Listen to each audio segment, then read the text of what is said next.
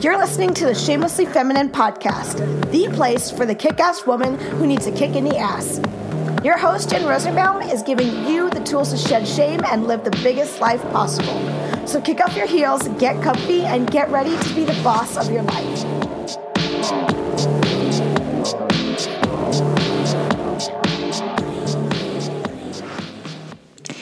Hey guys, it's Jen here. Um, today's podcast is so um, moving. I I really felt moved after recording it and spending time with Kisma. I hope that you do too. Kisma is uh, a mindset and mindset and spiritual technologist. Uh, she helps women understand how to solve and resolve limiting beliefs around money and success. And she does that through energetic healing and coaching. And she's just an amazing soul. And I met her uh, last February, I believe it was, and I was immediately attracted to her energy. I hope you guys enjoy listening today as much as I enjoyed interviewing her. Let me know what you think about the podcast. Enjoy. You guys, Kisma, my friend Kisma, is on the show today, and I am. I say this every time I introduce someone. I'm so excited, but really, I am so excited because um, we met a few months back, and um, Kisma has the most amazing energy. I was drawn to her, and I hope it was likewise. she was drawn to me, but we connected. Um, she did some energy work on me, and it definitely immediately changed a lot of things for me. So I welcome you to the show today, Kisma. Thank you so much for being here. Thank you, Jen. I'm so excited to be here as well. Tell us a little bit about who you are, what you do. Give us the jam. Yeah, the little the little jam. You know, it, that's an interesting question. People ask me that, and even my clients go, I don't really know what you do, but you just make everything better. So I, you know, some of my clients call me a spiritual compass, other ones call me an energetic technologist. Basically, in a nutshell, I'm a peak performance coach. I just happen to bring in a lot of the um, metaphysical to meet the physical so that people can really get into what I call their divine success track. Okay, there's so many words there, big words you used. and I'm following you. I'm following you. I move stuff. Right. Yeah. Okay. But yeah. let's break it down a little bit for for those out there that maybe are not as connected in the spiritual realm or mm-hmm. the metaphysical realm and they're probably thinking, "Okay, this is kind of bullshit. How on earth could energy affect my business or affect my life?" Let's uh, break so it true. down a little bit. For sure, for sure. You know, and I do like this is so cliche energy is everything. We hear that all the time, and it's actually really, really true. The issue is that there's not a lot of people that understand how the energy works in their life. So, energy's in a thought, energy's in a word, energy's in an action. And so, what I do is help people kind of reverse engineer what isn't working to their control point because it's always going to come to us. We have, you know, we're the architects of our lives. We have this ability to solve and resolve so much that's going on, even in our external world, even in our relationships, if we know how to do that. Did you always believe that? You know, as a ch- it, it's really funny. As a child, I had some weird things I would do and things that I would hear, and my mom was like, What's wrong with you? You've got OCD, you're going crazy. But I've always been kind of quote unquote tapped in. And then I entered the world of music. So I was a classical musician for, you know, since I was 12 or 13 years old. That's what I did as a career, the first part of my life. So this kind of spiritual, metaphysical, hearing people talk to me moved over as I went full blast in my career and I had a really fun and fantastic and successful career until the voice came back. Know, like in the middle of the Beethoven symphony, yeah, it's time to stop. And I was like, you got to be kidding me. And that just led me on a path of seeking. And it took a little bit of time to open up, you know, what I call the intuition to clear it. We all have intuition. Um, and then once I just kept, you know, seeking and seeking and going deeper, then it started to be very profound. I find it so interesting because I see, you know, I have kids and I see that when they're younger, oh, yeah. they're definitely tapped into some of these Absolutely. things. And Absolutely. Stop some. How did, why does it stop? Why? It stops because of the world. The world shows and teaches children. This is one of my um, things that it's sort of a pet peeve. The world shows and teaches children that they have to be a certain way And I end up working with parents of children who have quote unquote ADHD or autism or all those labels. And I don't want to diss the labels because I get we have to understand, we need some parameters. But these kids are showing up to on the planet to wake us up. They are coming here to wake us up because we have been ignorant of how we've been teaching our children. And I know that this is there's so many teachers that have the best of intention. They're amazing. But society as a whole is like right wrong good or bad. And that just doesn't work with children. They're like these beings. They're open. They they can see. They can hear. They can understand things until we start to lather on this conditioned personality so it sounds to me that in if I'm if I'm hearing what you're saying correctly, that in there was a period of your life that you were you were able to and almost yeah. wanted to shut off the voices mm-hmm. and then it mm-hmm. came back. So I'm curious, yeah. can we talk about that for a second? Because um, how does it come back if you're not open to it? Is it real is it just that strong or is it were you at a place that you were maybe kind of open? It's such a great question. You know, sometimes we're we're put on the planet to do certain things and um, we'll get we'll have a chance to kind of go in a different direction for a while and have fun and create something that's really amazing.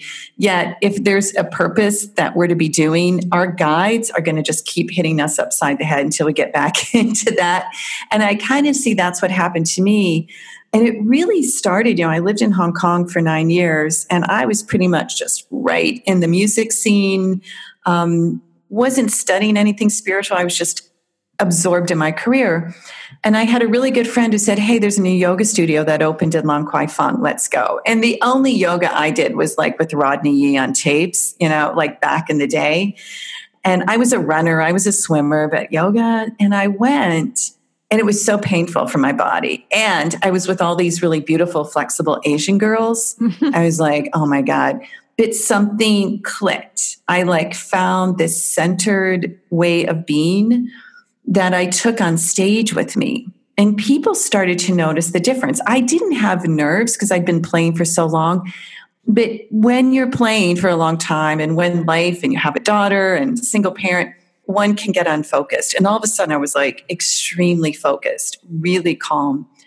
And I kept going to yoga. And then I started to look into the deeper aspects. Like the physical practice was great, but I knew there was more. So I started studying the philosophy. And then when I left Hong Kong, I moved back to the States and opened a yoga studio. And that really began my travels to India and working with a certain teacher over there.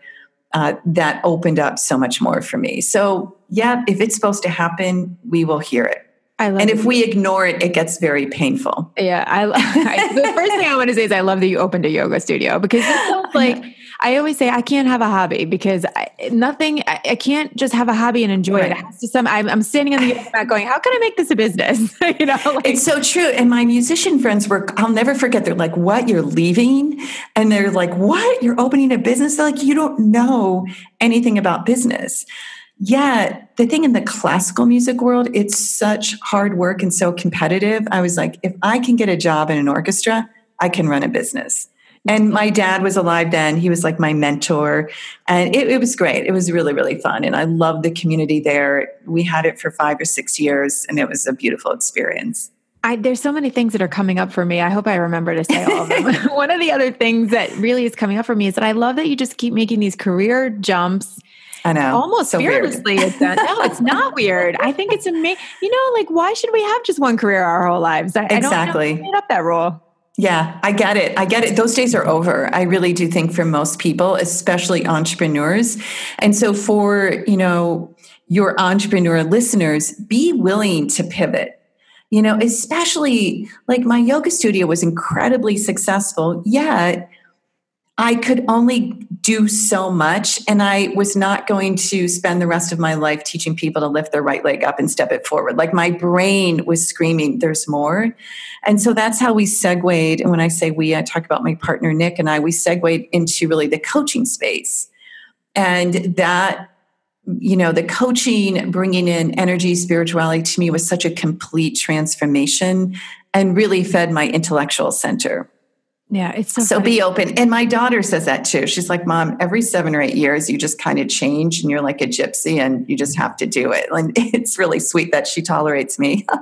do you what's her what's the other choice there no, i know right so what um when you make these shifts and, and you feel them coming and you make these changes is there fear in that for you I would say there can be like, oh shit, here we go again kind of feeling. Fear is just going into the non existent future. It's not real. I mean, it's real when we're faced with a bear in the woods, it's real when there's an event before us that really demands our attention. In business, it's going into the non existent future. So I really refuse to be in fear. Mm, I love that. Mm-hmm. I want to go back again. You said that you just kept hearing the voices in the middle of Beethoven. And That's so weird. well, no, no. See, when you say it's weird, it's like you're just discounting. I think it's all, I, am like, tell me how to do that. But you know, it's it's amazing. Um, I want to know, and this, and if it's too personal, you can tell me, but I want to know how do those voices show up for you? It's a great question because we're looking at the different ways that our whether it's our higher self, our guides, or intuition speak to us. Some people will be able to see some people will actually hear, they're clairaudient. What I get is what we call direct knowing. It's just like someone inserts these words into my head. Sometimes they come with a voice, sometimes not. It's just like, do this. And it's so present that I can't deny it. That's right. And so the thing is, this is why I'm always like, we've got to be clear because everyone has intuition. The question is, are we intuiting intelligence or are we intuiting ignorance? And that's the thing. It's like when we're bringing in something that isn't in alignment and our mind's getting in the way, things kind of break. What happens in your experience when people are not in alignment with the voices? They they shut them down, or they're just mm-hmm. not, or they're not open to it. What starts happening to people? What you know? Is, is there physical reactions? Is it? It depends on the human. It depends on what they're being guided to do. Very often, when I tell my students, is the voices get softer. It's kind of like you have this your higher self, which is just you at a higher dimension. You have guides. You have your I call it you know like my little team and they're sort of like palm to forehead. Are you really not mm-hmm. going to listen again? And they're going to get bored and they're just going to go and maybe help someone else or whatever, go to another realm, you know, but it will get softer. Now, the opposite is true and exciting. When you listen and when you take action, that's when everything really starts to shift. You know, I've been told things that a, a funny story. I was in Las Vegas for like a mastermind that I was in. And I heard this voice. It's like, go shopping and buy a new wallet. I'm like, dude, like sometimes I'll even say, really? Uh, like, why don't I get that voice? I, I, I, know, right? The shopping. And my friends are like, what's happening? I was like, I'm supposed to go buy a really nice wallet, not just a wallet, like a really nice wallet. So I have my little shopping strategy, which is if I walk into a high end store and someone asks me more than three times, if they can help me and they follow me around like I'm going to shoplift, I'm out. And so that happened like at Gucci and Louis Vuitton. I was like, all right, I'm out. And then I walked into, um, I think it's Bottega Valencia, and they were so nice. Mm. And she goes, What are you looking for? I'm like, A wallet. And she's like, Here they are. And she brought me water, and this one wallet was like, Buy me. I was like, Okay. Most expensive wallet I ever bought. And later that day, I made a $3,000 sale. Uh, Go figure. But it's all about, again, treating your money mm-hmm. with care, respecting your money, having a house for your money. Because I teach that so much, it's imperative that I actually do that as well. That's that's so good. you're like speaking my language right now. Really, it's you know. And as you're sitting here, it's so. As we're sitting here, I'm thinking, you know, I switched to this really small wallet recently. I think I need a bigger wallet. I think you need a wallet that's really beautiful, that you actually talk, you know, bless your money. I mean, this is where we get into the, you know, your language, the word is your wand for everyone listening. If we have money and we're like, oh, it's not enough, it will continue to not be enough. Mm. But if we have money and if there's a bit of a struggle financially, and you really take time to thank the money you have, that's called the law of increase. It will grow. It, it will grow. But the law of increase works the other way. If you're talking to your money, you're not enough. How come my bank account's so low? That will increase as well. So powerful mm-hmm. and so it, easy to do. It's so easy to do. The thing is, people just it's won't hard believe easy. it. It's hard easy. It's hard easy. They won't believe. How can that be true? Just try it. I guarantee for a month. Bless your money. Thank your money. Wow, there's so much money in my wallet and carry cash. This is the other thing people don't do.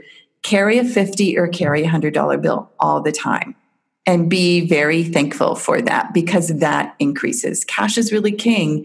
And we're in a world of credit, which is important. I have a whole nother attitude about credit and debt and all that, but cash is king. Mm, so true. So powerful. And such a small little, like yeah. three second change in your day. Exactly. Exactly. You said a word before that I want to um, talk about because it's something that comes up again and again in these podcasts action. I think mm. so many people think, oh, well, I'm just going to think that money is going to show up and it'll show up, or I'm just going to think that I'm going to get a raise, or I think I'm going to start a business.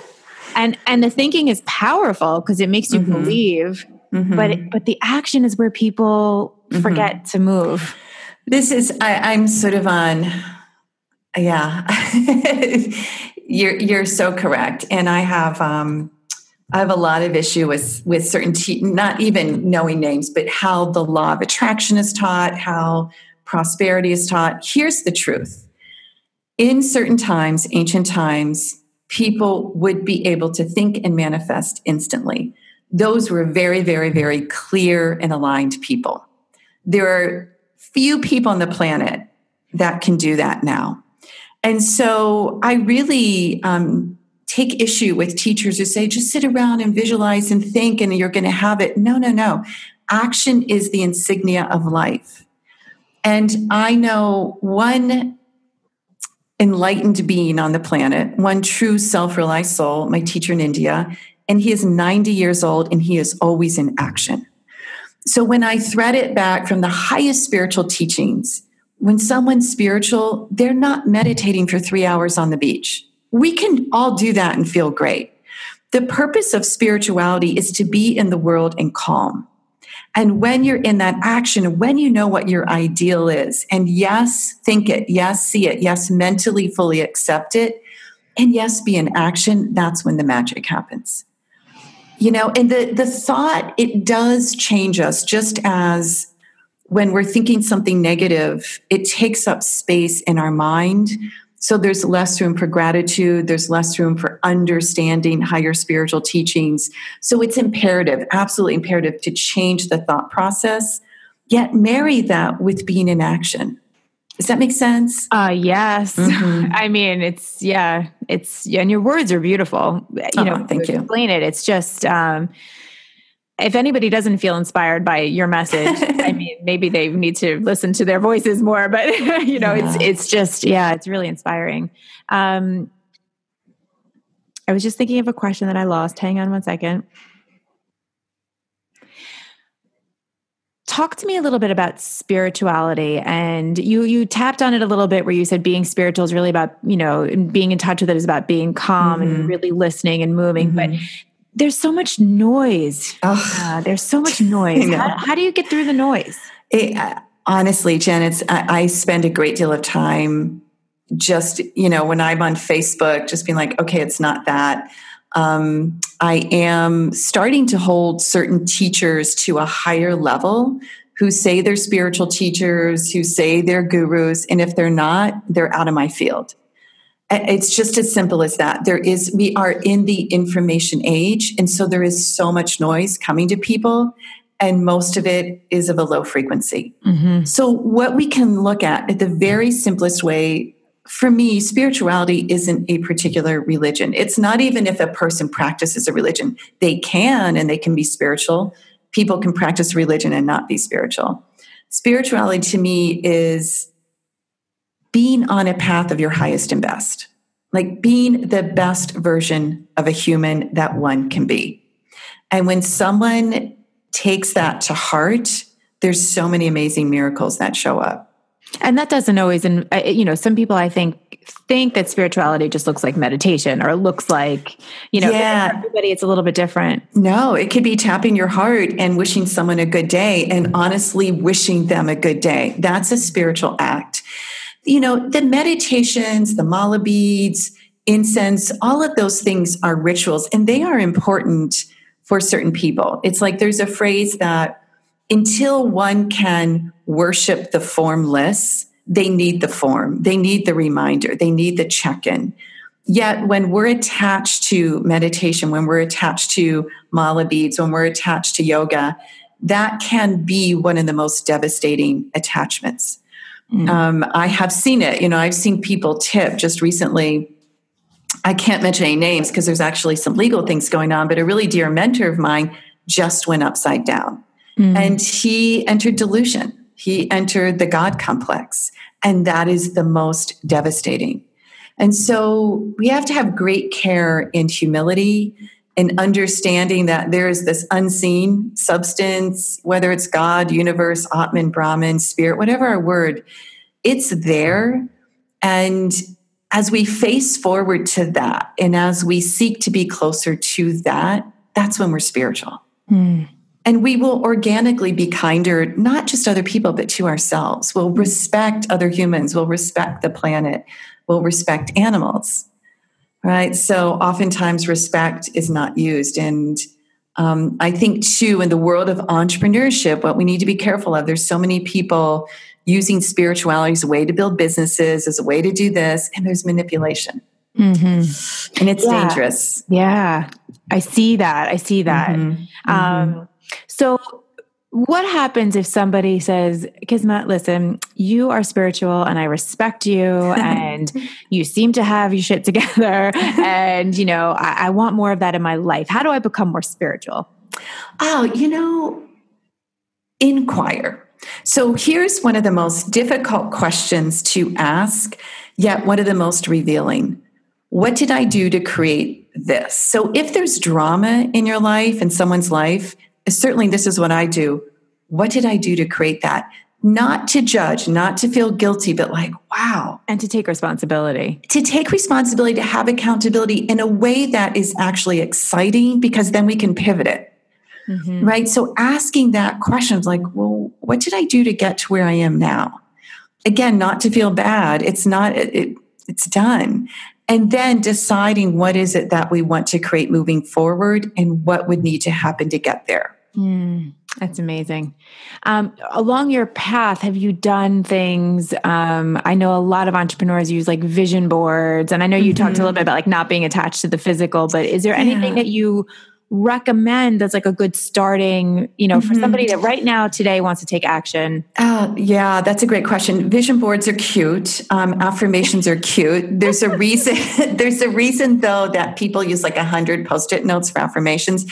They confuse the brain. They they really because look at it this way: if someone says money flows easily and effortlessly to me, that's one of the great ones. Like I think from The Secret or something. Mm-hmm you can say that a hundred times. Yet, if you're in a position where you might be actually in a struggle and money doesn't seem to be flowing, you there's a confusion internally for that person. Mm-hmm. And then there's congestion energetically.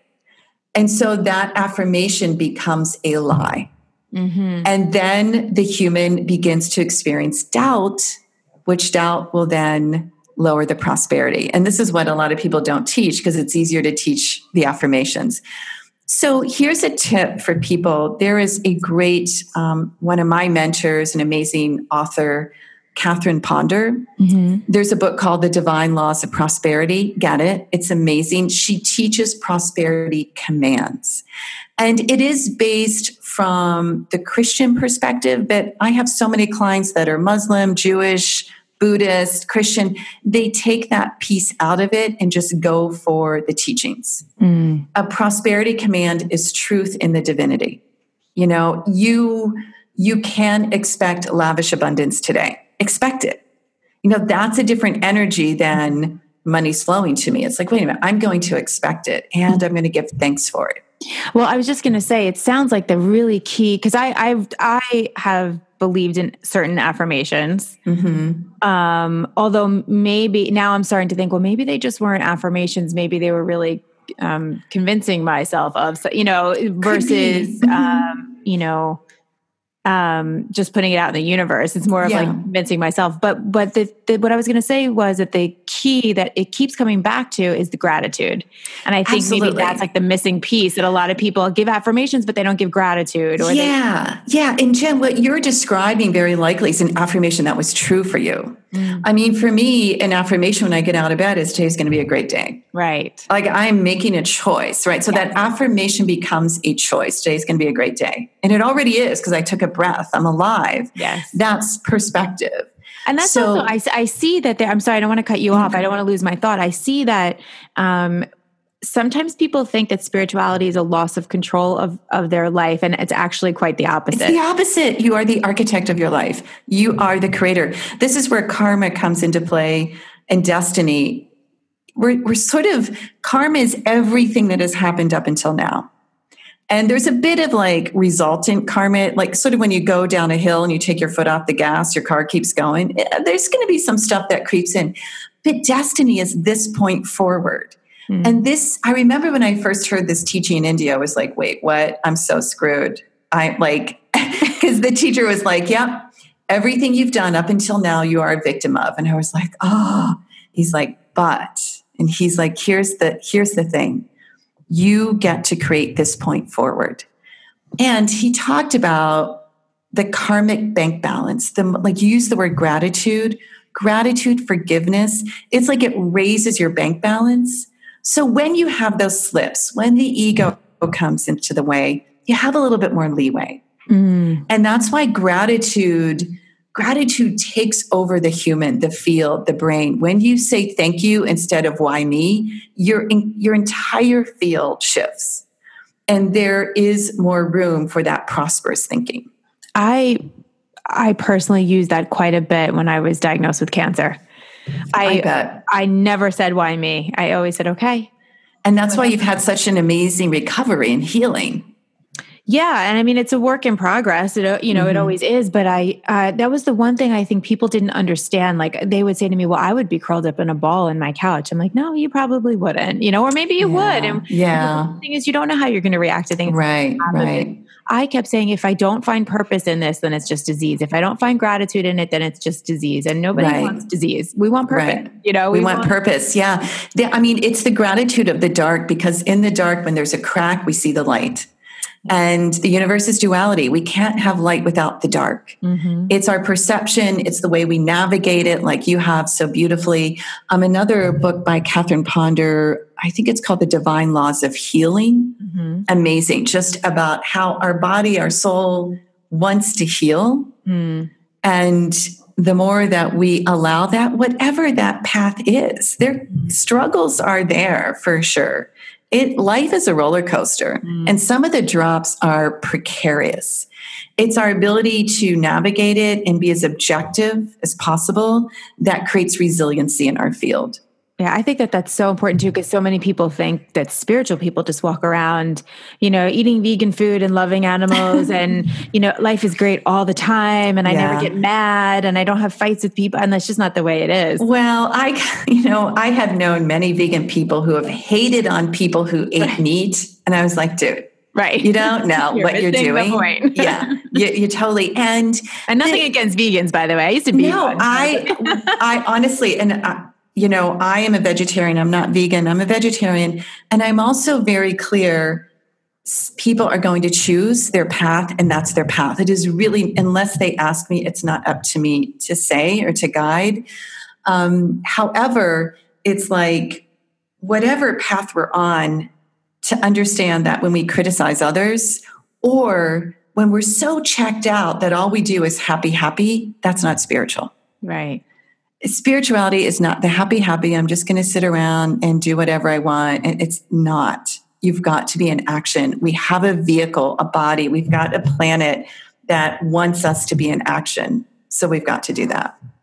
I love it. I love everything that you have to say. I stay on this call for another four hours. I know. I needed a dose of this today, like Aww. you do not believe. Um, and I think everybody out there listening will probably feel the same because you are a very special person. And oh, thanks, uh, Jen. I'm really glad that we've connected. And um, tell me a little bit, Kisma, about where people can find you. I know you had mentioned your um, Ultimate Life Tool assessment to me. I want to hear about that. So where can we find you? Yeah, yeah. There's a couple things. I mean, you know, we have my partner Nick and I have a podcast, Illumination Podcast with Nick and Kisma. That's on iTunes, all the places, and hopefully we'll be able to have you on as a guest in the future, which would be so fun.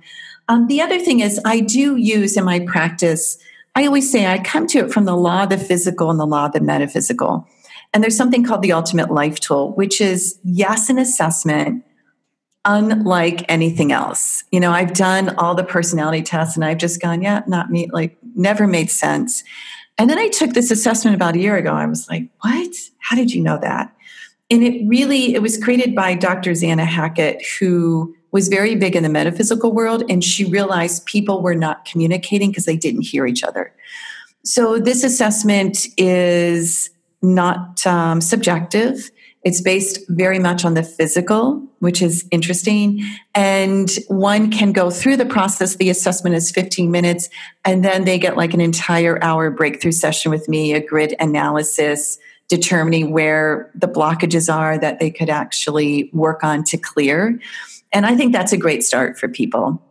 Amazing. Well, we'll post uh, links and everything in the show notes so they can That's find great. you. And I love that you call your podcast the Illumination Podcast. I feel illuminated. Uh, you know, I met awesome. you, and now I definitely feel illuminated. So, Thanks, guys, Jen. check out. She's amazing. Love you, Kisma. Thank you for joining me today. Thank you.